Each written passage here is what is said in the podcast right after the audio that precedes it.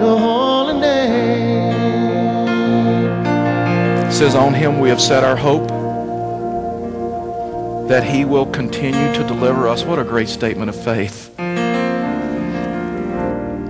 Do you love to worship the Lord? I mean, He has created us for this. He has created us for this. That's why you exist. That's why I exist. All right, you may be seated. Hey, while you're, while you're being seated, let me just make a couple announcements just that are really important. Our Thanksgiving baskets that are going out, many of you have taken the boxes and filling them. If you have boxes, uh, you need to get them back to the church by Wednesday. And then on Thursday at 5 o'clock, we have a team that's going to start assembling the boxes and putting them all together. You know what? If you'd like to take part in that, if you'd like to help, then show up 5 o'clock on Thursday. And uh, we're going to put about 200 boxes together as we get ready to send them out on next Sunday, on November the 22nd. After the service, we'll have maps and everything and, and people that want to deliver boxes on their way home. And I'd tell you, uh, man, what an awesome deal uh, if you're able to do that and, and just be a part of that, to be able to take it to someone. And, and uh, we've ordered the 200 t- turkeys through Andrews, and so don't bring your turkeys to church. Uh, anyway. A lot of things went through my mind with that, but uh, if you'd like to designate money to help purchase turkeys, that'd be fine. But we're purchasing the turkeys, and so uh, so we'll have them here and put them all out, and so that happens next Wednesday. And then men, uh, we have a men's breakfast Saturday at eight o'clock here, and we would love for you to join us if, if you have time uh, it's just been a blessing in my life. And so this morning we're going through 2 Corinthians chapter 3. If you have your Bibles, you can turn there. 2 Corinthians chapter 3, verses 1 through 6. We're only going to look at, at, three, at six verses this morning. We're going to look at this issue of, of just finding confidence. You know, there's paradoxes of Scripture, and I don't know if you've ever noticed that, but in, in some Scripture, Scripture tells you that we're to be humbled, right? That, that we're to walk in humility, that we're, we're to be humble. And then you read in other scriptures that says, you know what? We're, we're to be confident. So, how do you reconcile these two virtues together? How do you walk in humility but be confident at the same time? Because we know that confidence and self confidence is, is very important. I mean, an athlete would not be a good athlete. Without confidence, an athlete would never be able to get off the bench if they didn't believe in themselves and have confidence in themselves and, and have some ability. A public speaker would never be an effective public speaker is if, if when they got up, they were so nervous and, and had nervous tics and, and they were just nervous and they couldn't remember what they were going to say and couldn't remember their speech. And, and you know, if you've ever been in those situations where you've seen someone up and they're so nervous that you're like just pulling for them, you know, you're hoping they can get through it and they're so nervous they make you nervous. And even if they have something good to say, you just you just can't understand it. And so, so we understand that confidence is important in life. And Paul would even say that self confidence is even important in life when you share your testimony about who God is, that you're able to share it with confidence in what God has done for you and what God is doing in your life. And so, without confidence, it's hard to be effective in telling people about Christ. And you don't need to turn, but 2 Corinthians or 2 Timothy 1 6 and 7, uh, Paul was writing to Timothy and he said this. He says, for this reason, I remind you to fan the flame, the gift of God, which is in you. Through the laying on of, of, of my hands, for, uh, for God did not give us a spirit of timidity, but a spirit of power and of love and of self discipline. Listen, if someone lacks self discipline, it's hard for them to be effective in life. It's hard for someone to minister, it's hard for someone to sing a solo, it's hard for someone to teach. I mean, here a while back, I had uh, surgery, and, and uh, can you imagine if the surgeon looked at me and says, Oh man, when I do this surgery, I get so nervous. I mean, I get so nervous when I do this surgery, I don't even know if I can do it. And I just get so nervous and I forget my training, I forget my teaching, and, and I just I just hope you wake up. Now, do you think I would follow through with a surgeon like that? Do you want to go to a mechanic that is so nervous about their ability? Do you want to sit across the, the desk from a banker or a school teacher or an accountant or an electrician or a plumber or whatever, and it doesn't seem like they have the self confidence enough to, to, to do what you've asked them to do. So we know that self confidence is very important. In fact, his Reader's Digest quoted a, a, psychologist and said this that, that we are born with only two innate fears the fear of falling and the fear of loud noises. Everything else is learned.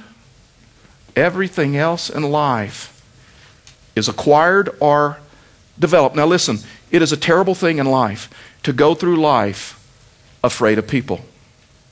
to go through life in such a way that you're afraid of people, that you're so insecure, that you're always lacking self confidence because you're worried about what they say about you, what they think about you, if they accept you, if they approve you, if they disapprove of you. And listen, life like that will be exhausting. Fact is, life like that, you will ride the, the proverbial emotional train, and it'll go up and down. Because approval is something that you can lose because it's external, not internal. So Paul comes to this part and he begins talking about this issue of confidence. And, and he really talks to him about confidence in three different areas. And, and basically where you don't get confidence from, and then where you gain confidence from. And the first thing that Paul tells his group of Corinthians is this He says, Our confidence will never come from people. You just need to understand that. Our confidence, my confidence, your confidence will never, ever, ever, ever come from people. He says this in chapter 3, verse 1. He says, Are we beginning to commend ourselves again? Or do we need, like some people, letters of recommendations to you are from you. See, Paul was not out to impress people. Paul could have impressed people. Paul was brilliant. He was a world traveler. He was an apostle. He was starting churches. I mean, the apostle Paul wrote more words in the New Testament than any other New Testament writer. When you look at Paul's life, you realize that Paul had the impressive credentials, Hebrew of Hebrews, and, and circumcised on the eighth day, and all these other things. And, and if he wanted to impress people, he could, but Man, he wasn't trying to impress anyone. You see, letters of recommendations, you just need to understand this culturally. Culturally, in their time, in their day, they would carry letters of recommendations. You see, they didn't have credit cards and they didn't have debit cards and they didn't have instant credit in their days. And so when they traveled, they needed something that gave them credibility. So what they would do, they would either go to a king, they'd go to a leader, they'd go to a governor, they'd go to whoever, and they'd get letters of recommendations so that when they traveled, it gave them instant credibility with whatever town they were in or with whoever they talked to. Religious leaders did the same thing.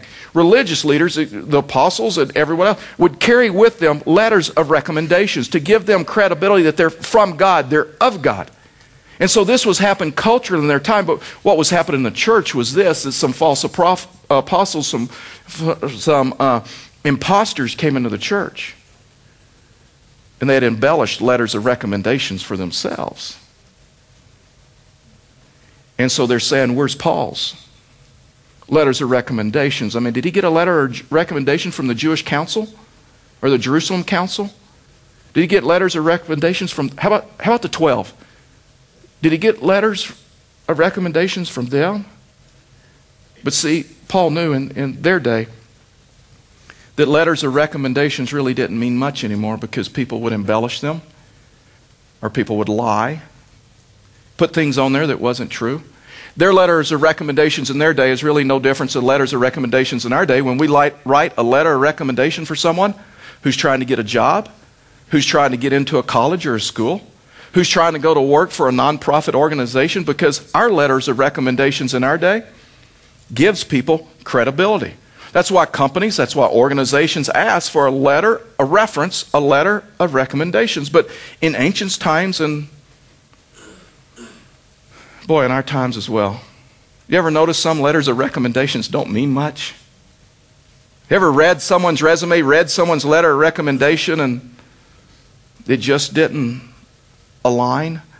I was reading an article in a business magazine, and, and a hum, human resource person who was head of a human resource department was telling the story about one day in their company they had a lazy employee that they all wanted to get rid of, and his name was well they made up his name, but his name but they called him Bob Johnson, and so so they knew that they wanted to get rid of Bob Johnson, and so they talked to him, they had the meetings, they put him on probation, you know, they did the normal stuff, and so Bob Johnson one day came to them and says, "Hey, listen, if you will just write me a letter of recommendation, I will find a job and I'll leave." Well, they were excited, but at the same time, they didn't want to lie. And they wanted to be honest with what they wrote. So here's what they wrote To whom it may concern, if you can get Bob Johnson to work for you, you will be extremely fortunate. A pastor one time was telling the story about in the church he had a, just an obnoxious, difficult church member that was just making his life miserable. And guy came to him and says, "Hey, listen, I, I, I need a letter of recommendation. I'd like to volunteer at, at the homeless shelter, and they need a recommendation from my pastor." And so he prayed and didn't want to lie and didn't want to exaggerate about what he should write. So here's what he wrote When you come to know Tim Hawkins the way I know him, I'm confident you'll feel about him exactly the same way I do. And so sometimes in our lifetime, uh, letters of recommendations do not mean much, and that's what Paul was saying. Paul was saying, you know what, do you need a letter of recommendations from me uh, to you? because they, they just don't mean much anymore. And, and so there's basically a few reasons why we never put our confidence in people, where we don't gain self confidence from people. The first one is this is because people are inconsistent. Have you ever noticed that? People can love you one day, hate you the next. They can agree with you one day, disagree with you next. They can complicate, compliment you one day, and they'll complain about you the next. I mean, People are inconsistent in their decisions and in their commitments. The same with Jesus, right? I mean, remember Jesus? One day it was hail Jesus and they were praising him, and the next day it was nail Jesus and nail him to the cross. I mean, people are inconsistent. People can be with you one day, I mean, they can be against you the next. John Elway in, in the Parade magazine last Sunday, they did an article and, and you know the question and answer period deal in the, in the parade, and they asked uh, uh, someone had written in and asked a question about they had heard that John Elway played uh, fantasy football. They wanted to know if it was true. And so they asked him if it was true, and his response was, uh, Yeah, it's true. I play fantasy football with about 20 other buddies. It keeps me connected with football and the camaraderie that I miss and all this other stuff. And then they came back and asked him another question. He says, Well, what kind of sports fan are you? Do you scream and do you yell at the TV set? And, and here's what he said He said, I guess I'm more subdued fan than others. Having been in the quarterback po- pocket, I am probably a lot more forgiving than some people. See, there's something about criticism in life, and criticism usually diminishes when we have a better understanding of someone's circumstances. See, criticism in life, it's so easy to look into someone else's life when you've never gone through those circumstances, when you've never faced those challenges, when you've never gone through those problems. And it's so easy to look into their life and to criticize. A teacher understands a teacher better than anyone else about the challenge of parents and students. An accountant understands an accountant. A doctor understands a doctor better than anyone else. A carpenter, whatever. And so what Paul was saying, and one of the things about people is this, is that the problem with people is they're just inconsistent. The second thing he says, you know what? He says, people are often wrong. If you get your confidence from people, it'll be up and down. But he says the problem is, is that not only are people inconsistent, but people are often wrong. Here's some things I found. Thomas Edison, his, his grade school teacher said he was stupid and he would never learn. Walt Disney worked for a newspaper he was fired from the newspaper whose editor said he never had one creative idea in his life. Fred Smith, the head of Federal Express, got the idea of a door to door delivery service while he was in college. He wrote his thesis on the idea, and his professor gave him a C minus, disapproving of the concept and said it would never catch on. Michael Jordan cut from his high school uh, basketball team. Said he locked himself in a room and cried for two weeks because he had never played bas- basketball because of what a coach said about him. And Noah preached for 120 years. The only conversions were his family. That's like a give me for a, pe- a preacher. If his self confidence had been tied to what people said about him, their opinions, it would destroy him. And Paul said, Man, putting your confidence in people is so dangerous because they're often wrong. Boy, they're inconsistent. And another thing is, people's tastes are varied. Have you ever noticed that? What one likes, someone else hates. What's so interesting about being a pastor is, is, is you know, just, just listening to, to some of the things that are said. And, and, and you can have some people come out of a service and says, oh man, the service was flat today. You can have another group of people and say, man, service was like over the top. It was like incredible. And a lot of times in churches, the things that people are complimenting, there's other groups of people that are, are, are, are, complaining about. And so, so you've got to understand this issue that, that people's tastes are varied. Bill Cosby said this. He says, I don't know the key to success, but the key to failure is this to try to please everybody. You'll destroy your life if you try to please everybody. Paul wrote this in Galatians 1:10. This brought me so much encouragement when I learned this years back. He says, "And now, Am I trying to ru- win the approval of men or of God? Or am I trying to please men? If I was still, caught that right? If I was still trying to please men, I would not be a servant of God. It tells me that at one point, Paul was a man pleaser. It tells me at one point in his life, Paul cared about what people said about him. And Paul came down to the point and says, Guess what? If I was still trying to please men like I was before I was a Christian, before I knew Christ, if I was still trying to please man, I'd never lose. I'd never walk away from Judaism. I'd never come to the point to understand who Christ is and what Christ has done for us. If I was still trying, listen, let me tell you something. If you are trying to please people, you will never become the servant of God that He has called you. Because people will carry more weight in your life than He will. Their approval will mean more to you than His approval. If your self confidence, if your security depends on the opinions of people, and I'm just telling you, your life is going to be miserable. And you're going to deal with insecurities your whole life. Because there's some people you can't please no matter what you do. You see, Paul could have given them the letter of recommendations. But Paul knew. There's some people in life you just can't please. I can give them the letter of recommendations, and guess what? They'll pick it apart and tell me why it's wrong. There are some people in your life that it doesn't matter what you do, you will never please them. You'll do exactly what they've asked you to do, and then they will talk about how you did it, not what you did. And if your self confidence, if your security depends on the approval of people or someone around you, you'll never accomplish what God has called you to accomplish in life. The second thing is this he turns it and basically says, Our confidence does not come with people or come from people. He says, Let me tell you where your confidence comes from. Our confidence comes from what God has done in your life. Your confidence, my confidence in life, comes from what God is doing, what God has done in your life. In other words, Paul says, I don't need to boast about myself. I don't need a letter of recommendation. He said, My confidence comes from God and God alone. My confidence comes from what God is doing in my life. Verse 2, he goes on, he says, You yourselves are our letter. What? My letter of recommendation. I don't need all that external stuff. I've got the degrees, I've got the stuff, I've got the training, I've got the accomplishments, I've got it all. I don't need it.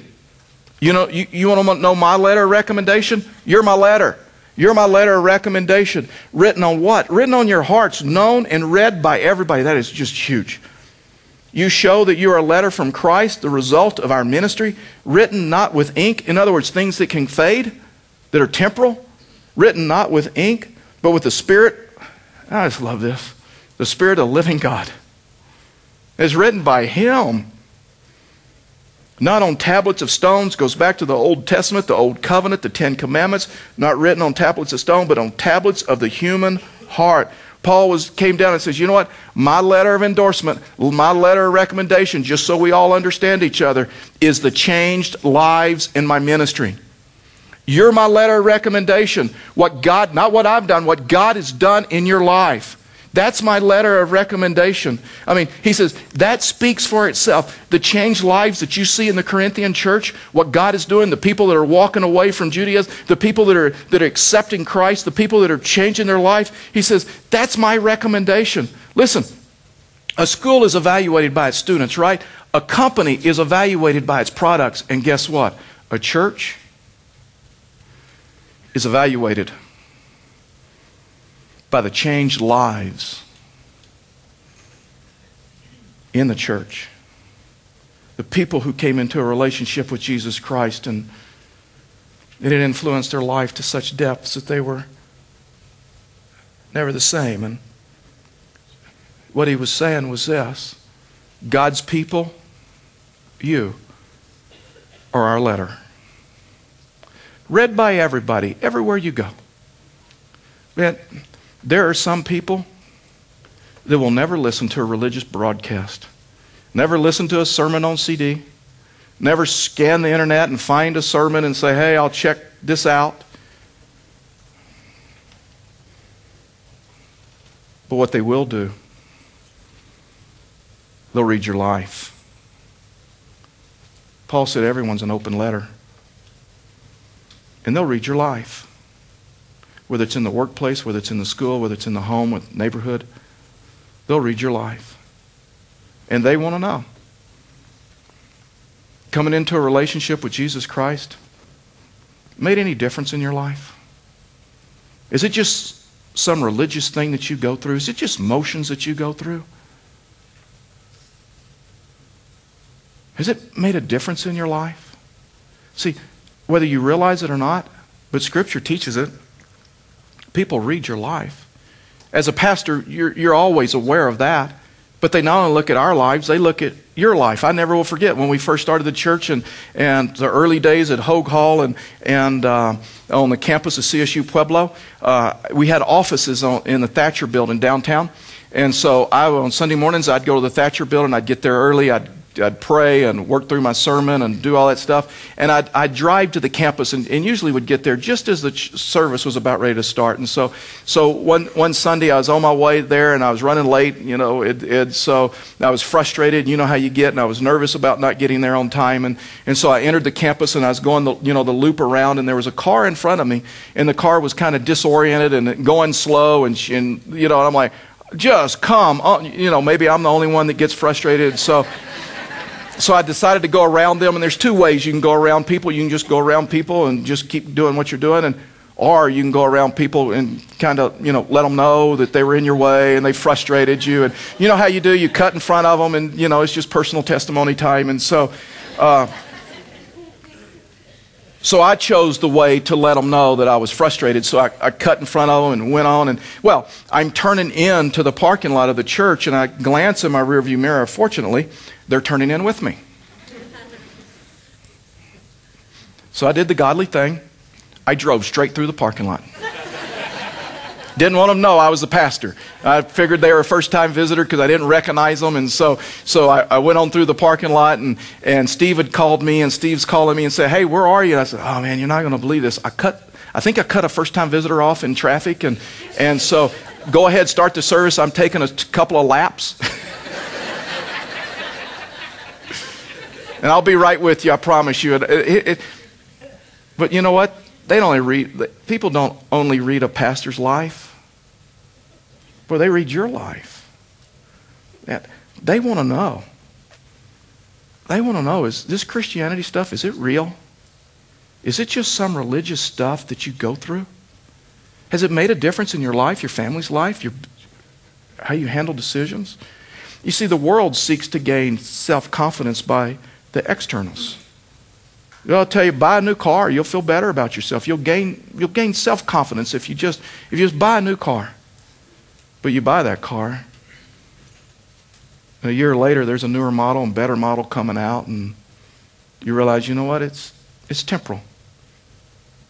Buy a whole new wardrobe.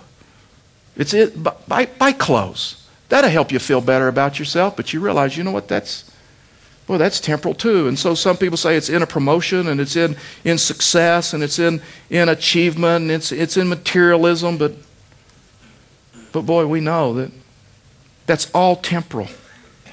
And Paul came down and says, My letter of recommendation, where I get satisfaction, is from something that cannot fade away, away with ink. It is not something that is written on papyrus. It is not something that is written on paper. It is not something that is temporal. He said, You just got to understand this. Where I get satisfaction, where I get confidence, is something that's written on human hearts from the living God, not from ink that's temporal, but something that goes on into eternity. Parents can gain confidence by knowing that their child knows Jesus Christ. Regardless of a decision they're making, regardless of decisions they're making right now They may not get the degree, they may not get the trophy. Their name may not be engraved on any trophy or diploma of the world, but His name is engraved on their heart. And parents can gain confidence in just knowing that I passed on something to my children that goes into eternity. Bible study teachers can gain confidence by the life change that happens from those that are in their group or in their study and what God does in their life. Children's teachers that we have 200 ch- children every weekend over in the children's area next door to us can gain confidence knowing the kids have accepted Christ in their ministry, and there's times when kids accept Christ in our ministry and they go home and talk to mom and dad and they evangelize and they reach a whole family. We've baptized whole families because a child over here accepted Christ. And listen, I can get an ego boost because of numerical growth and adding services and getting more and more crowded. But if that's all it is, the same thing that can give one confidence can destroy your confidence. What happens when there is no growth? What happens when the attendance goes down and not up? What happens when there's problems? See, if you and I aren't careful, the very thing that we think give us confidence will destroy us because it's external. I don't really get that excited about numbers. What I get excited about is life change. When we've baptized in a year, and we're still counting, about 170 folks. People that can say, if I were still trying to please men, I wouldn't be a servant of God. Because I got baptized by immersion that disappointed a family. That they weren't that thrilled with and they weren't that happy with. But I learned what the Bible has to say about baptism by immersion and by, by it's after you meet Christ and not before. It's not something you do as a child, but it's something you do as an adult. And I had to please Him. We've had people walk in these doors with all kinds of addictions, from pornography to alcohol to drugs. And watch people meet Christ and watch Him take care of that. Have a man in our men's ministry that shared his testimony and says, You know what? my truck used to, by itself, after work, drove to the bar. Didn't even know how I got there. I had my stool, my fellowship, my group. And I came to this church, been a believer all my life. But I can remember I came to this church. God did something in my life. I don't even have a desire for that anymore. God totally and radically just took it away. You realize we've had people come to this church that are contemplating suicide within hours. And they decided we'll give church one more shot. We'll give God one more shot. And God did something in their life in that service. And they came down and they talked with us. And we got people around them. That's why we have a Stevens ministry that walks by, works behind the scenes. It's confidential that you'll never know. I don't even know who all Stevens ministry is. It's so confidential that we protect that so people are in a safe place to get help and to get healing. We've had people walk through pain and marriage and relationships and watch them understand forgiveness and biblical forgiveness and how to reconcile and how to put it back together. You have people that have come here and said, Our marriage is really struggling. And they started taking biblical principles and just applying it to their life. And they would tell you now our marriage has never been better. We understand what God expects of a marriage. Do you realize we have over 200 people just life journaling, just taking a Bible. Give us this day our daily bread, a daily word from God. They're willing just to open up His Word, not using anything else, just His Word. It's a bizarre deal when you realize that God can speak to you directly from His Word to your heart. And to where it's powerful. It's powerful in my life. And it's not just for pastors to where you can open up His Word and you can hear Him speak, and it speaks directly into your heart and your situations and your circumstances, and you know it came from Him. 200 people. We got people bringing Bibles for the very first time in church, understanding the difference between the Old Testament and the New Testament. And they're taking those principles and they're applying it to their life and their relationships and their situations. We got, I could just go on forever.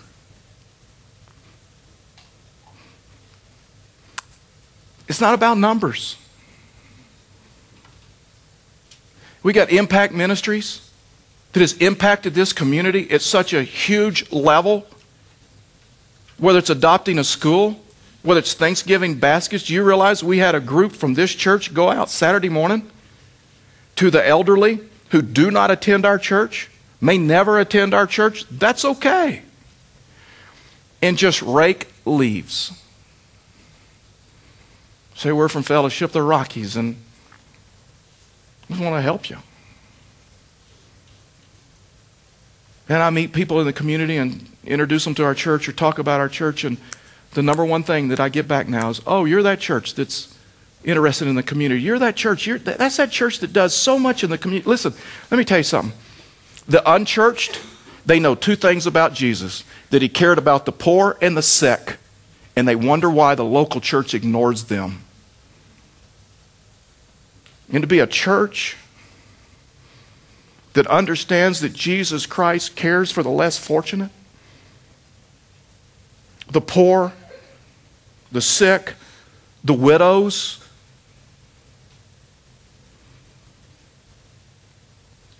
Well, we've had people come to our church through single moms oil change that we've done, Thanksgiving baskets. It's It's not in the numbers, it's not in the external. And sometimes well done is better than well said.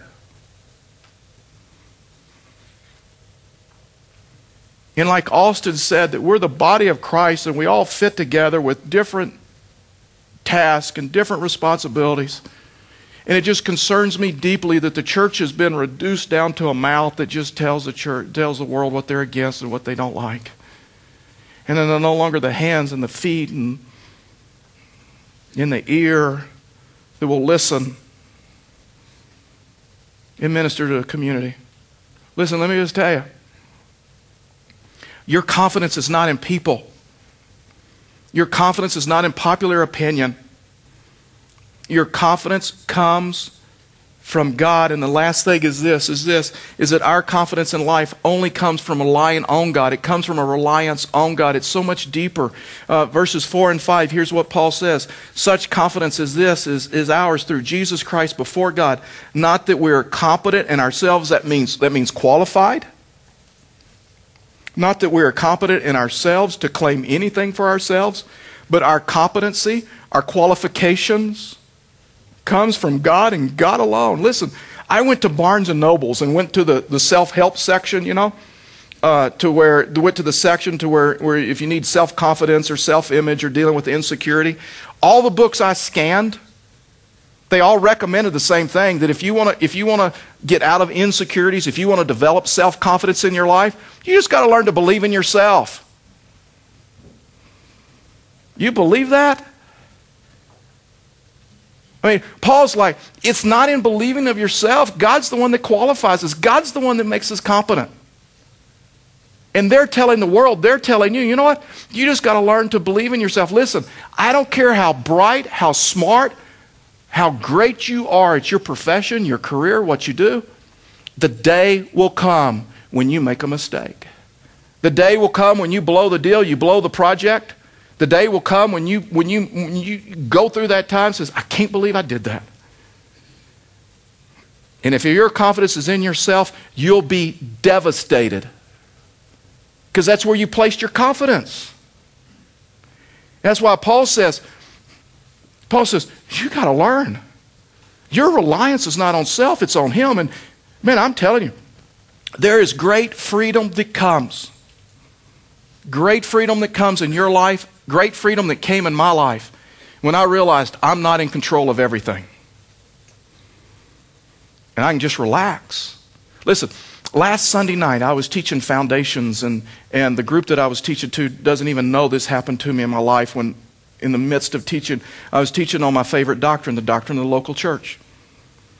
And we were going through the church and what it is, and focus and, and outreach and all that other stuff. And then I came across the verse, and I'm reading the verse, Ephesians 2 18 and 19. And God breathed into my life. He preached that verse back into my life while I'm speaking. He's done that several times in my life, and it's always just wiped me out. In Ephesians 2 18 and 19, he's talking about the church and the whole building and building it up. And then he says, Jesus is the cornerstone of the church. See, as a pastor, and I'm just going to be real personal, pastors sometimes can carry the weight of a church and believe the weight of the church rests on them. They can carry a lot of stress. In Ephesians, Paul says Jesus is the cornerstone. The cornerstone was the first stone that was laid. It was a foundational stone. It was a stone that was laid to join two walls together. It was a, sta- it was stone that was put in place for two arches. If you remove the stone, the building fell. And it was like God just whispered in my ear and says, Let me just relieve you of all that stuff. It doesn't rest on you.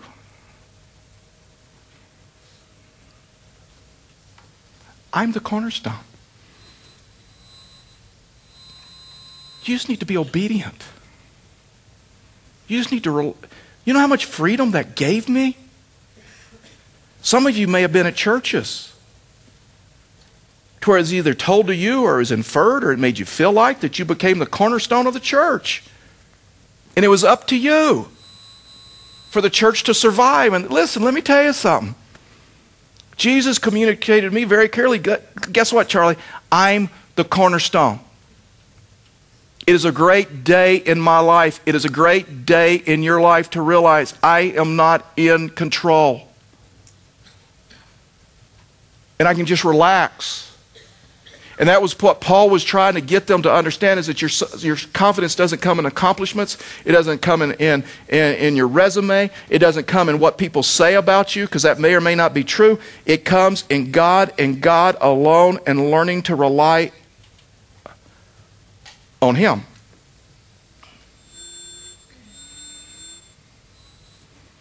Here a while back, my wife bought me a GPS. I was too cheap to buy it for myself, and so she bought it because I get lost everywhere I go, even in Pueblo.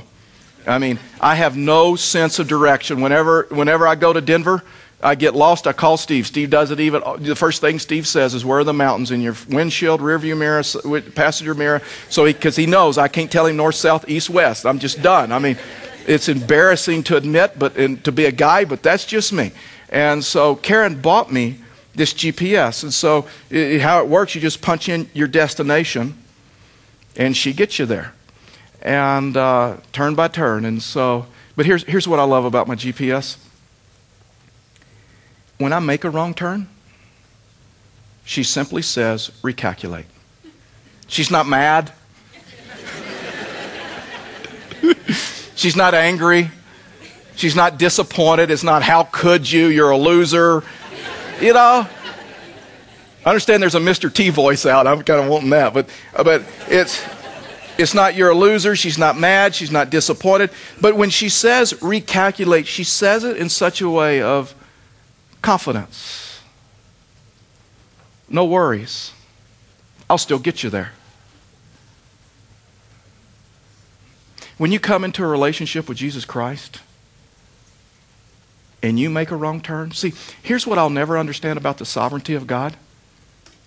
I, I just, wanna, I just don't understand it. The sovereignty of God, God's plan for your life, it accounts for my wrong turns, my wrong decisions, and gets me to God's desired destination. It's called the grace of God. And that when we learn that our reliance is on Him to get us to the destination, and when we go through relational difficulties, when we go through hurt, when we go through pain, when, when we make that wrong turn, God's not angry. God's not mad. God's not like saying, How could you? Recalculate. Recalculate. I could get mad at the GPS and turn it off and blame the GPS. A lot of people do that with God, right?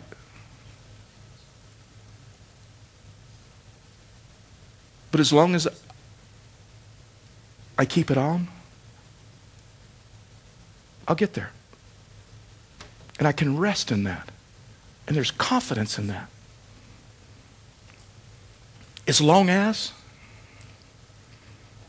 we continue our relationship with God and we keep walking with Him, recalculate. And I'll get you there.